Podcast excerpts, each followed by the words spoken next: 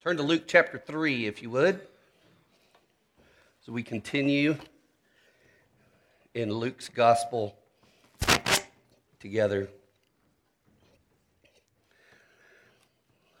Well, before we stand and read it together, um, you've heard me say that as a kid, uh, one of my favorite movies was The Wizard of Oz. Who else loves The Wizard of Oz? Who has read the actual books? Whoa, I'm impressed. Um, love that movie. And I can see it now there toward the end. Dorothy and Scarecrow and Tin Man and the Lion. Um, remember, they they walked trembling down that long, tall, emerald glass corridor to see Oz, I believe, for the, for the second time. And they get there and they see, remember that giant floating head with flames shooting up and all these loud noises. And he says, Do not arouse the wrath of the great and powerful Oz.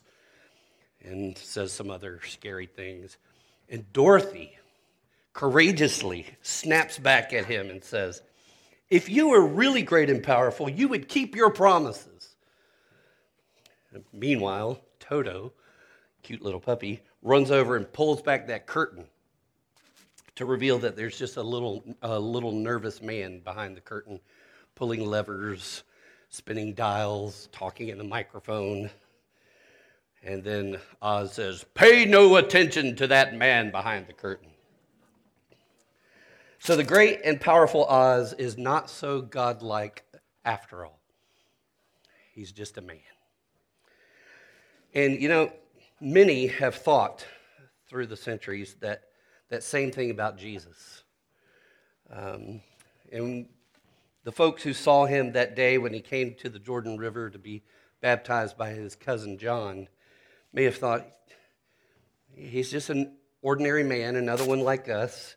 He's just a 30 year old carpenter from Nazareth coming to get baptized along with the others of us. But the story of Jesus uh, is just the reverse of that scene in The Wizard of Oz. Oz presents himself as great and powerful and godlike, but when you pull back the curtain, you, you just you get a man. Jesus comes to us as a man, a carpenter from Nazareth, a, a nobody from nowhere. But when you pull back the curtain on Jesus, you see that he is great, he is powerful, and he's not just God like, he is God. He's the Son of God. He's God Himself in the flesh. And so, in our scripture lesson this morning from Luke 3, God wants us to see that there's more to Jesus than meets the eye. First, at the baptism of Jesus, God's going to pull back the curtain. And in fact, Luke says he opens the heavens. God's going to pull back the curtain and show us that Jesus, the man, is the Son of God. And then in the genealogy of Jesus, Luke is going to pull back the curtain and show us that Jesus, the Son of God, came to be the second Adam, the man we've all been waiting for since Genesis 3:15. So, brothers and sisters, the word of the Lord has come to us this morning. Let's stand and hear what he has to say to us from Luke chapter 3, verses 21 to 38. And when I get to all these names, I tried to get Dave Vernetti to read this for me this morning, and he wouldn't do it. But when I get to all these names, uh, an old preacher told me one time, he said, when you get to those names in the Bible that you don't know how to pronounce, he said, just say them loud and proud and confidently. Nobody else knows how they're pronounced either. So I'm going to do my best. Here we go. Verse 21. Now, when all the people were baptized, and when Jesus also had been baptized and was praying, the heavens were opened. In Matthew's gospel, it says the heavens were ripped open. Pretty dramatic. And the Holy Spirit des- descended on him in bodily form like a dove. And a voice came from heaven You are my beloved Son. With you I am well pleased.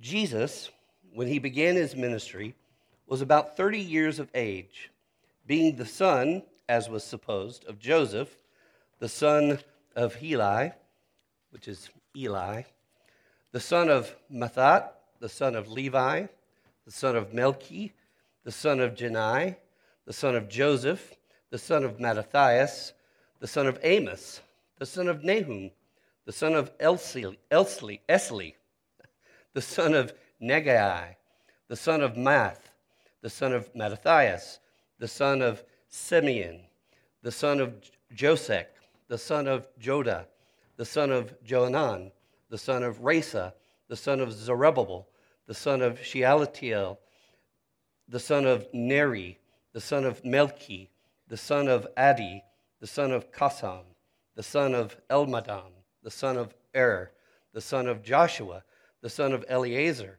the son of Joram, the son of Matthat, the son of Levi, the son of Simeon, the son of Judah, the son of Joseph, the son of Jonam, the son of Eliakim, the son of Melea, the son of Menna, the son of uh, Mattatha, the son of Nathan, the son of David, the son of Jesse, the son of Obed, the son of Boaz, the son of Salah, the son of Nahshon, the son of Amminadab, the son of Admin, the son of Arni, the son of Hezron, the son of Perez, the son of Judah, the son of Jacob, the son of Isaac, the son of Abraham, the son of Terah, the son of Nahor, the son of Serug, the son of Reu, the son of Peleg, the son of Eber, the son of Shelah, the son of Cainan, the son of Arphaxad, the son of Shem, the son of Noah, the son of Lamech, the son of Methuselah, the son of Enoch, the son of Jared, the son of Mahalaleel, the son of Cainan, the son of Enos, the son of Seth, the son of Adam, the Son of God. This is the word of the Lord. Thanks be to God. Father, we thank you for your word. And as David prayed earlier, every bit of it matters. And we ask that you would help us uh, to see why it matters today. That you help me um, to explain and preach it faithfully, we ask in Jesus' name. Amen.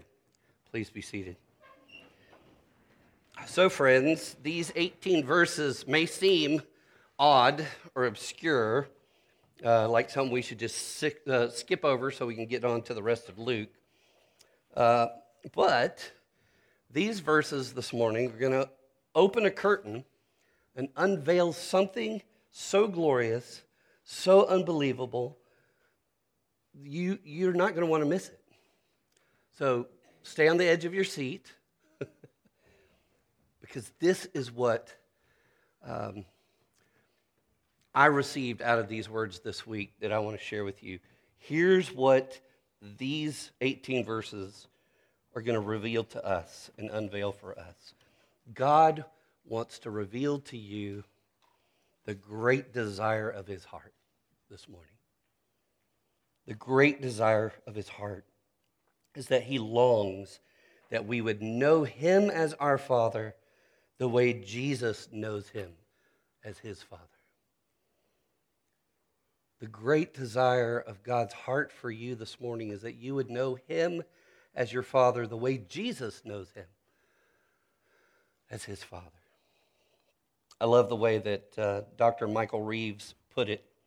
He said, catch this God's great purpose in salvation was that the Son might share his sonship, bringing us with him to enjoy his Father.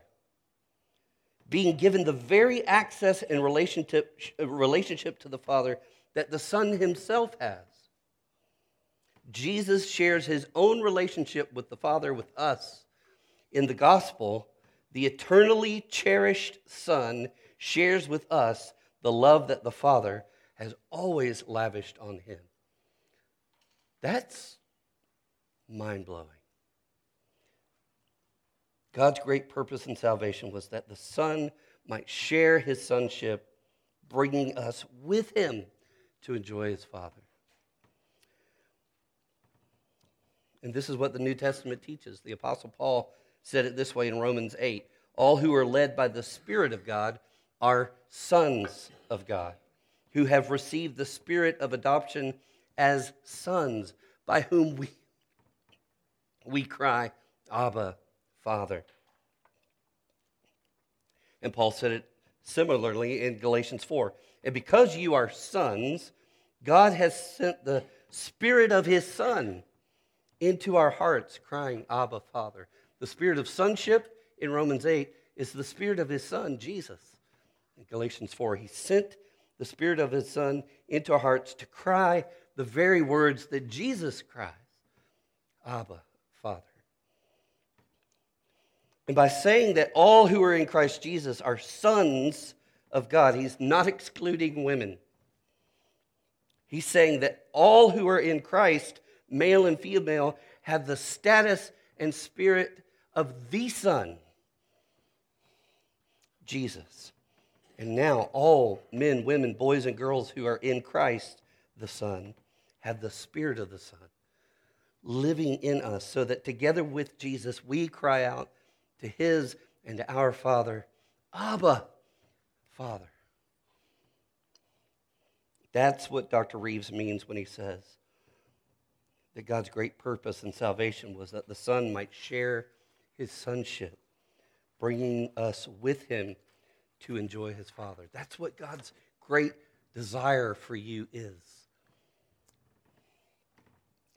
Later in Romans 8, Paul said it this way that God predestined us to be conformed to the image of his Son in order that he, Jesus, the Son, might be the firstborn among many brothers.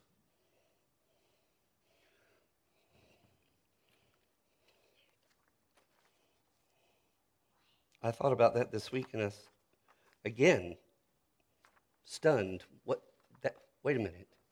That's what he wants for me? That's the desire of God's heart for me? That's amazing. God wants me to share in the relationship that Jesus has with the Father. God wants me to be a son of the Father and a brother to Jesus so that I can experience and enjoy the love they have for each other. You understand what that means? It means that through Jesus, if we are in Christ, we get caught up into the life and love of the Trinity the Father, the Son, and the Spirit.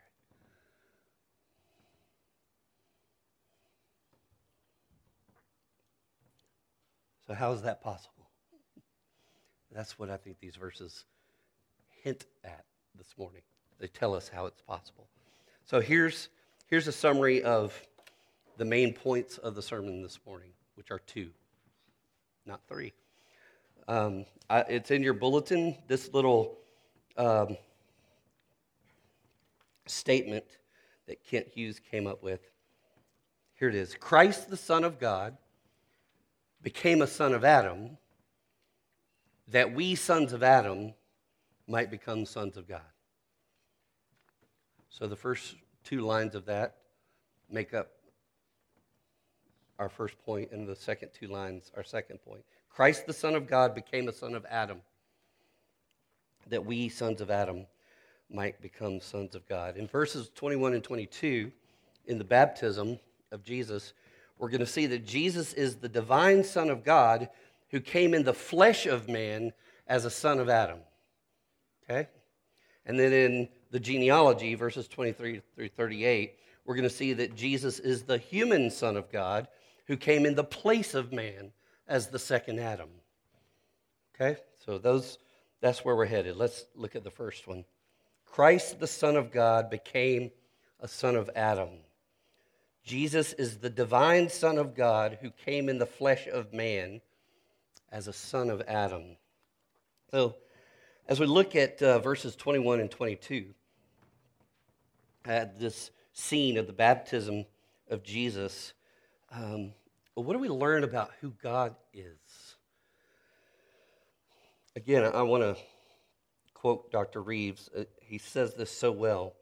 This is, this is something we learn about who God is in this scene where Jesus is baptized and praying. the Spirit comes down, the Father speaks.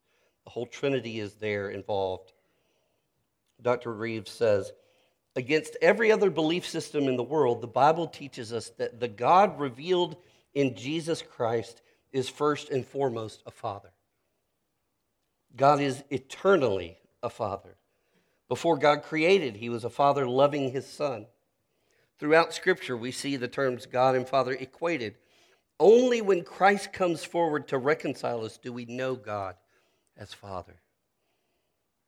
And he, he references, he says, Why do the creeds start with the fatherhood of God?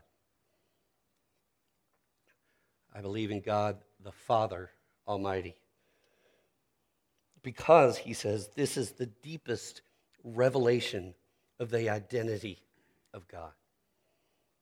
Without the knowledge of the Son as our Redeemer and the Father as our Father in Christ, we do not properly know God. So God is ripping open the heavens here to show us who He is all the way down he is Father.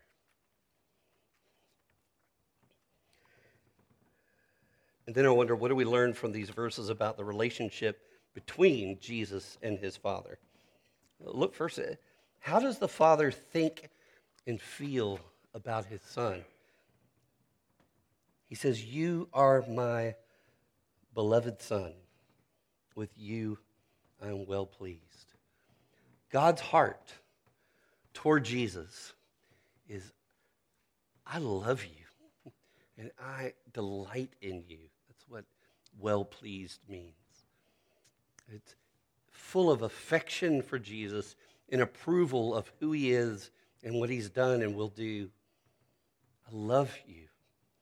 Notice, I think Luke is the only one uh, who records these words as second person to Jesus. The other Gospels he says, This is my beloved son. But he's speaking right to Jesus to let him know, I love you and I delight in you. You make me happy. What would it have been like to hear that voice that day?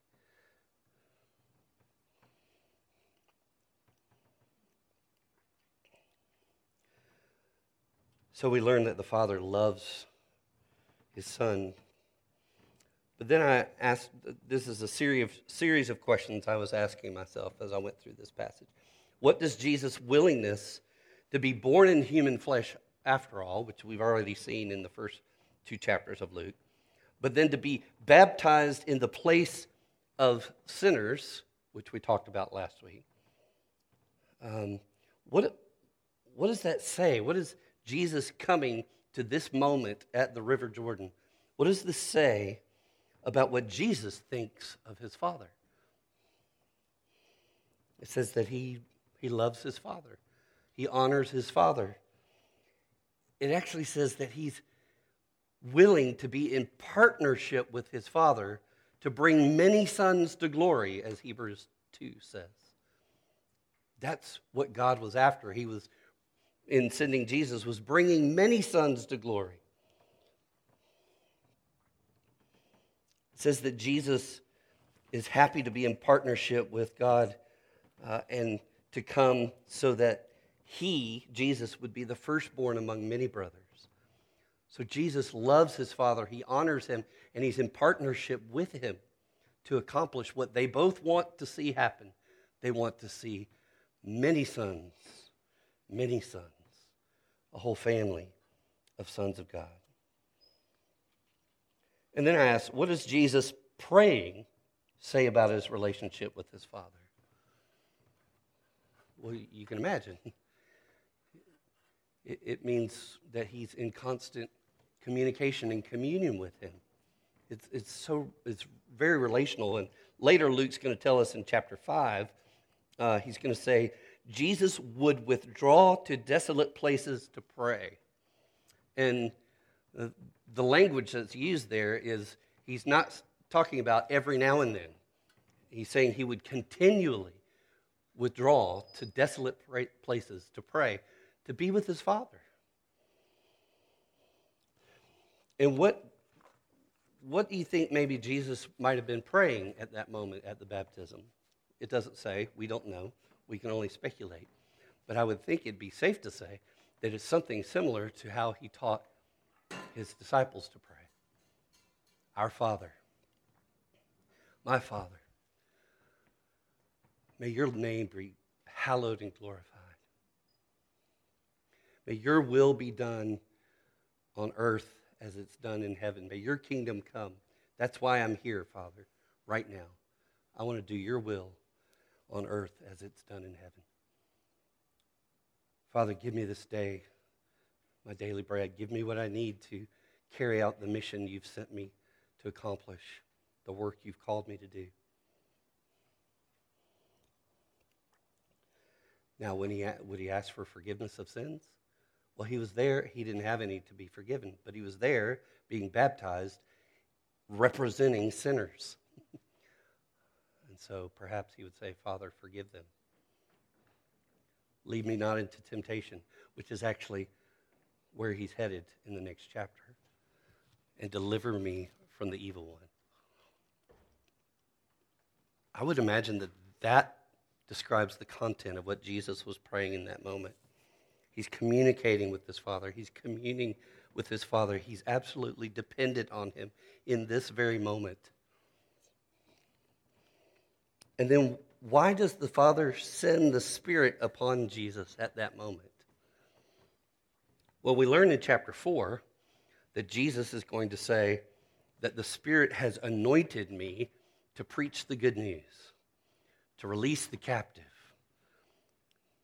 So I think the Father, perhaps in response to Jesus' prayer, is sending the presence and power of the Spirit to anoint Jesus for what he's about to launch out and do in the rest of Luke. He's coming to give Jesus his presence, his power, his purity. He's anointing his son to fulfill the ministry that they have agreed he would do. And this week, as I, I reflected on this scene, I, I, began to think about what it l- might look like for me and for you to share in this relationship between the Father, uh, between the Father and the Son. And I, have, I had a couple of questions for myself and see if these might help you as well. I, I was thinking about God the Father saying, You are my beloved Son in whom I'm well pleased. And it struck me. The God of the universe, what, what is he excited about? What does he love? What does he delight in? What pleases him? It's Jesus. And so I, reflecting on that, asked myself, do I have love and delight in Jesus that even reflects the Father's love and delight in Jesus at all? So when I start thinking about what I get excited about and what I delight in and what I love, it, was just was convicting. Do I have the same heart for Jesus that his Father has for him? What would it look like for me to say to Jesus, I love you and I'm well pleased with I delight in you. I mean, that's part of what we do here, right? On Sundays. That's why Sundays matter. But when else do I say those things to him?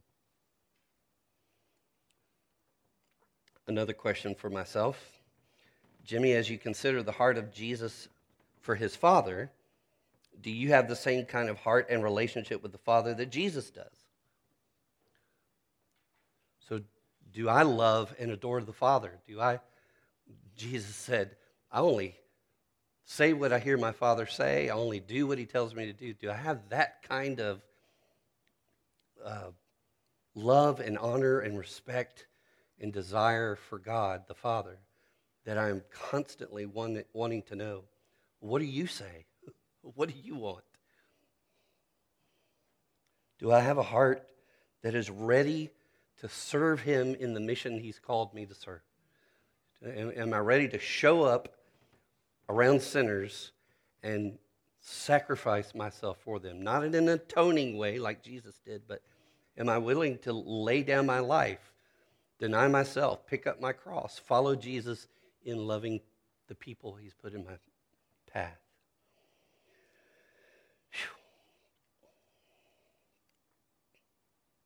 Do I pray?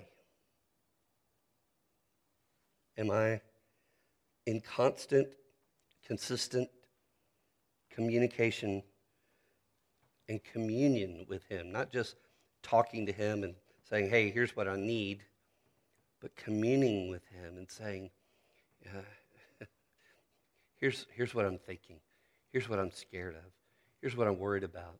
Here's what I desire. Jesus, uh, Father, take it. And then my third question for myself Are you aware that the Spirit of Jesus is powerfully present with you as you fulfill what the Father has sent you to do today?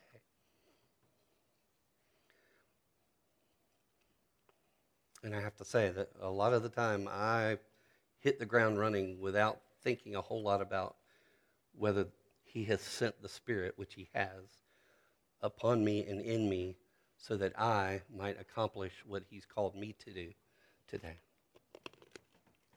So Christ, the Son of God, became a son of Adam.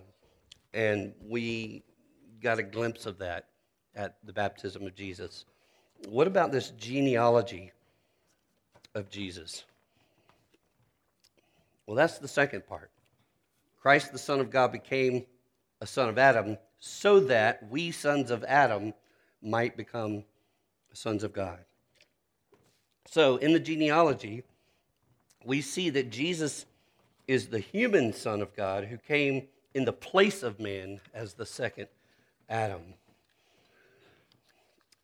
Because that's where the genealogy ends, doesn't it? It ends by saying, the son of Enos, the son of Seth, the son of Adam, the Son of God. And in this sense, the Son of God is Adam was God's man that he created in his image. In that sense, he was the Son of God. And in that sense, Jesus is also the Son of God. He's a man. And he came to be what Adam was supposed to be. And he came to undo all the wrong that Adam did. Now, um, I would encourage you to go later and look at Romans 5, but I want to read you at least two verses from Romans 5, verses 18 and 19, because I think this helps us understand what it means that Jesus is the second Adam. Paul says, Therefore, therefore, as one trespass, one sin, led to condemnation for all men, so one act of righteousness leads to justification and life for all men. So let me throw in a couple of words here to make that a little clearer. Paul is saying, therefore, as one trespass committed by Adam led to condemnation for all men who are in Adam, and men is mankind, men and women, so one act of righteousness by Jesus, and that is probably one act of righteousness, his life, death, resurrection, all that Jesus came to do. One act of righteousness by Jesus leads to justification in life for all men who are in Christ. So, all of us are in Adam, and therefore um, share his condemnation. But for those who are in Christ, they share justification and life. Paul goes on, for as by the one man's, Adam's, disobedience, the many in Adam were made sinners, so by the one man's, Jesus, obedience, the many in Christ will be made righteous. That's what it means that we, sons of Adam, might become sons of God because the Son of God became a son of Adam. He became the second Adam. Jesus came to live in our place as the second Adam. What Adam was supposed to do but didn't, Jesus came to do. And what Adam did that he was not supposed to do, Jesus came to undo. Now, I think this is going to be I think this is going to be helpful. This is from Sinclair Ferguson speaking about Adam and Eve and what they did and how it's related to God as Father. Sinclair Ferguson says The truth was that the Lord had given Adam and Eve an entire cosmos of good gifts to enjoy. In turn, he provided them with a single positive law. Now, you hear that and you go, well, that didn't sound positive to me. What he said was, do not eat of that one tree of the knowledge of good and evil. But it's actually a positive command, and here's how Dr. Ferguson describes it positively. He says it's a single positive law. Here's how it's positive they were to show their love for him, for the Father, by refusing to eat the fruit of only one tree on the basis that their loving Father said so and that whatever He commanded must be for their good. So, not eating from that tree was actually a positive thing. It was love your Father by trusting that what He's told you not to do is for your good. By trusting that what He's given you is enough and you don't need any more he goes on to say, The lie by which the serpent deceived Eve was enshrined in the double suggestion that first, this father was in fact restrictive, self absorbed, and selfish since he would not let them eat from any of the trees. And second, that his promise of death if they were disobedient was simply false. Thus, the lie was an assault on both God's generosity and his integrity. Neither his character nor his words were to be trusted. Now, here we go. This, in fact, is the lie that sinners have believed ever since. The lie of the not to be trusted because he does not love me, false father. The lie of the not to be trusted because he does not love me, false father. That's what Jesus, the second Adam, came to show was a false, was a lie. He came to live as one who believed, my Father can be trusted, and I will do or not do whatever He says because it's got to be good because He's good. Jesus came to do what Adam didn't do, to undo what Adam did. Dr. Ferguson says, the gospel is designed to deliver us from this lie, for it reveals that behind and manifested in the coming of Christ and his death for us is the love of a father who gives everything he has first his son to die for us, and then his spirit to live within us.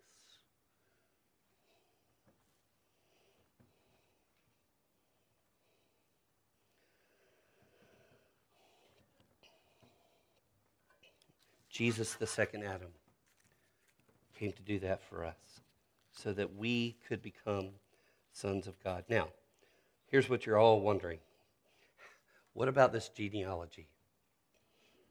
How does the genealogy of Jesus show us that he's the offspring of the woman in Genesis 3:15? Let me remind you of what Genesis 3:15 says. God is cursing the serpent who slithered into the garden and started this whole mess. And this is what he says In the curse of the serpent is a promise for us. God says, I will put enmity between you and the woman, between your offspring and her offspring. And you might think he's talking about multiple offspring, but then he, he changes it to singular. He says, He, her offspring, he shall bruise your head, and you shall bruise his heel. Now, we all know in our study of Genesis that That's a promise, a prophecy. It's the first gospel, the preaching of Jesus, the Messiah to come, who would undo all that the serpent had done. How does the genealogy of Jesus show us that Jesus is that promised offspring of the woman? That God promised would come and crush the head of the serpent. Well, Luke starts and he goes backwards. He starts with Jesus and he goes all the way back to Adam, to God. But the way I'm going to say this, I'm going to I'm going to go I'm going to start with Adam and go forward, okay? And I'm not going to mention all of those names, but there are some very significant names in that list that show us that that show us the the line of the offspring of the woman, starting with Seth, who was born to Eve after Cain killed Abel. Seth was the son of Adam and Eve, from whose line would come that promised serpent crusher. Continue on in that long line. The son of Enoch. Remember Enoch, Genesis 5? He was the one who didn't just live and die, but he walked with God. All of these names I'm going to mention, mention point to Jesus point to him. And we saw this as we went through Genesis. So he was the son of Enoch. Jesus is the son of Noah. And Jesus is the ark. Jesus was the son of Abraham, the faithful one. Jesus, uh, Jesus is the promised offspring of Abraham that would bless all the families of the earth. Jesus is the son of Isaac, who gave himself up as a sacrifice in obedience to his father. Jesus is the son of David. Jesus will sit on King David's throne. And he was everything that David that was good about David and everything that David wasn't. And then Jesus is the son of Mary and Joseph, of whom God said, That son is my beloved Son in whom I'm well pleased. And in that little phrase, beloved Son and well pleased, he's hearkening back to Psalm 2, where God says to his Son, the King, his messianic King, You are my Son. And he's also referring back to Isaiah 42, where he's talking about the Messiah, and he says, This is my servant in whom my soul delights. So, Jesus is that promised offspring of the woman who would come to crush the serpent for us. He would come to destroy the works of the devil. And so the question is how do I become a son of God? If the Son of God came to be a son of Adam so that I, a son of Adam, might become a son of God, how, how, do, I, how do I get into Christ? how do I get in on that deal? Jesus said, I am the way and the truth and the life. No man comes to the Father but by me. So we have to come to him, the Son. John chapter 1 says, But to all who did receive Jesus, who believed in his name, he gave the right to become children of God. So, what that means is we take all of this that's been said about Jesus as the Son of God who came as the Son of Adam, the second Adam, in our place, to live the life that we should have lived, to die the death that we deserve to die. We receive him and trust in him and say, Father, by your Son. I want to be your Son. And of course, you all know the famous verse For God so loved the world that he gave his only Son, that whoever believes in him should not perish, but have eternal life. Now, many of you in this room have done that. You've, are sons and daughters. You are sons and daughters of the Lord. You are sharing in the relationship that Jesus has with his Father.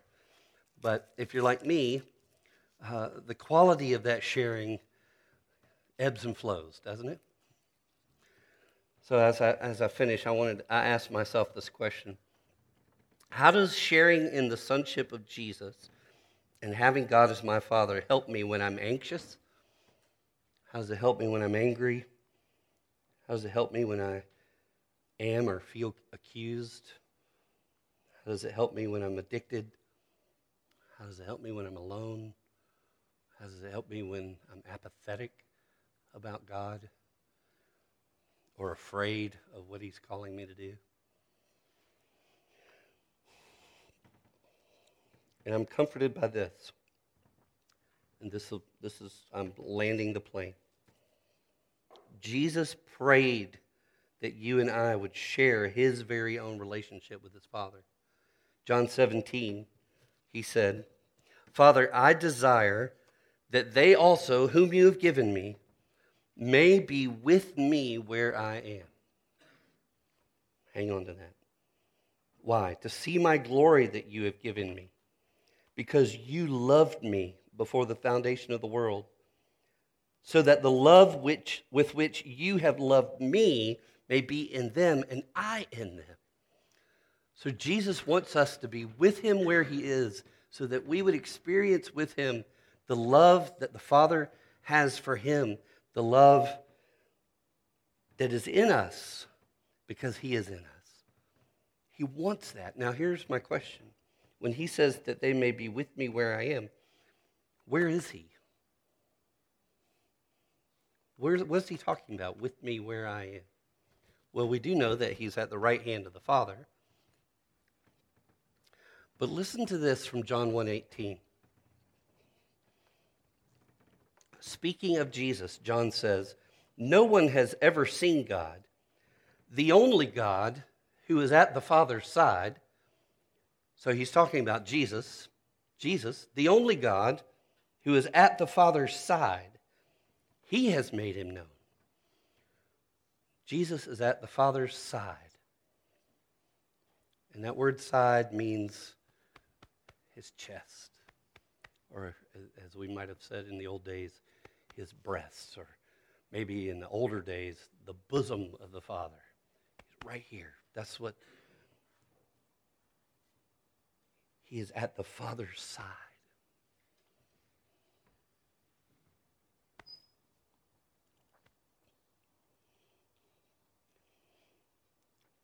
It's like you'd almost have to sit in his lap to be that close, right? That's where Jesus is, and that's where he wants you and me to be with so that we may see his glory and know the love, to know and hear the heartbeat of the Father for him that is now for us because of him. Now, what is that going to do to your anxiety? Jesus says, Father, I want them to be so close to your chest that the sound of your heartbeat for me and for them soothes their anxious hearts. What would that do for your angry heart, particularly if you're angry at God? You know, I thought it was fascinating that Dorothy said to Oz, How do you call yourself great and powerful when you don't keep your promises? You ever felt that way toward your Father in heaven? Get close to Him. Hear His heartbeat. Hear His heartbeat. Hear His promises over and over again. See Jesus as the yes and amen to every one of God's promises. And let your anger with Him rest there. He's not afraid of it, by the way. When you're accused by your own heart, by somebody else, by the devil himself, you're accused because, yeah, you continue to sin. You continue to hurt and harm. Hear the heartbeat of your Father say, You are my beloved, with whom I am well pleased. You're forgiven. when you're addicted and you found something else that feels better, tastes better, numbs the pain better, remember Psalm 16? At his right hand are pleasures forevermore and fullness of joy. The joy and pleasure of knowing God as your Father and being known and loved by Him as your Father. That's a full and forever pleasure, a full and forever joy. Hear His heartbeat for you. When you're feeling alone, you can cry out to him and say, I, I, I feel alone. I feel alone. Abba, Father, Abba, Father, where are you? Like a child lost in a grocery store, wondering where her mother or father is, calling out for them. And when you feel apathetic about God, when you just you just don't have any passion for Him. You feel apathetic about what He's called you to do in your life, to, to be His son, to be His servant. Um, again, cry out to Him. Tell Him, I don't feel anything. Abba, Father, I don't care. And hear His heartbeat for you. You're my beloved and you I'm well pleased. And finally, this one is one that strikes me lately. When you're afraid that doing what he calls you to do is going to hurt. It's going to hurt. When you're afraid that doing what he's going to call you to, what he calls you to do in his providential ways of things he does with your, your body. and when you're afraid of doing what he's called you to do in serving and loving people, you're afraid. And you say, Lord, I can't do that because that's going to hurt too bad. He says, Come here, son. Put your head right here. I've got you. Listen. Friends, this is how we hear the heartbeat of God. This is why we come. This is how we hear the heartbeat of God. Lord, thank you for this table. And thank you um, that you have amazingly invited us in into the relationship that you have with each other Father, Son, Spirit. That through Jesus, we enter into that community of love.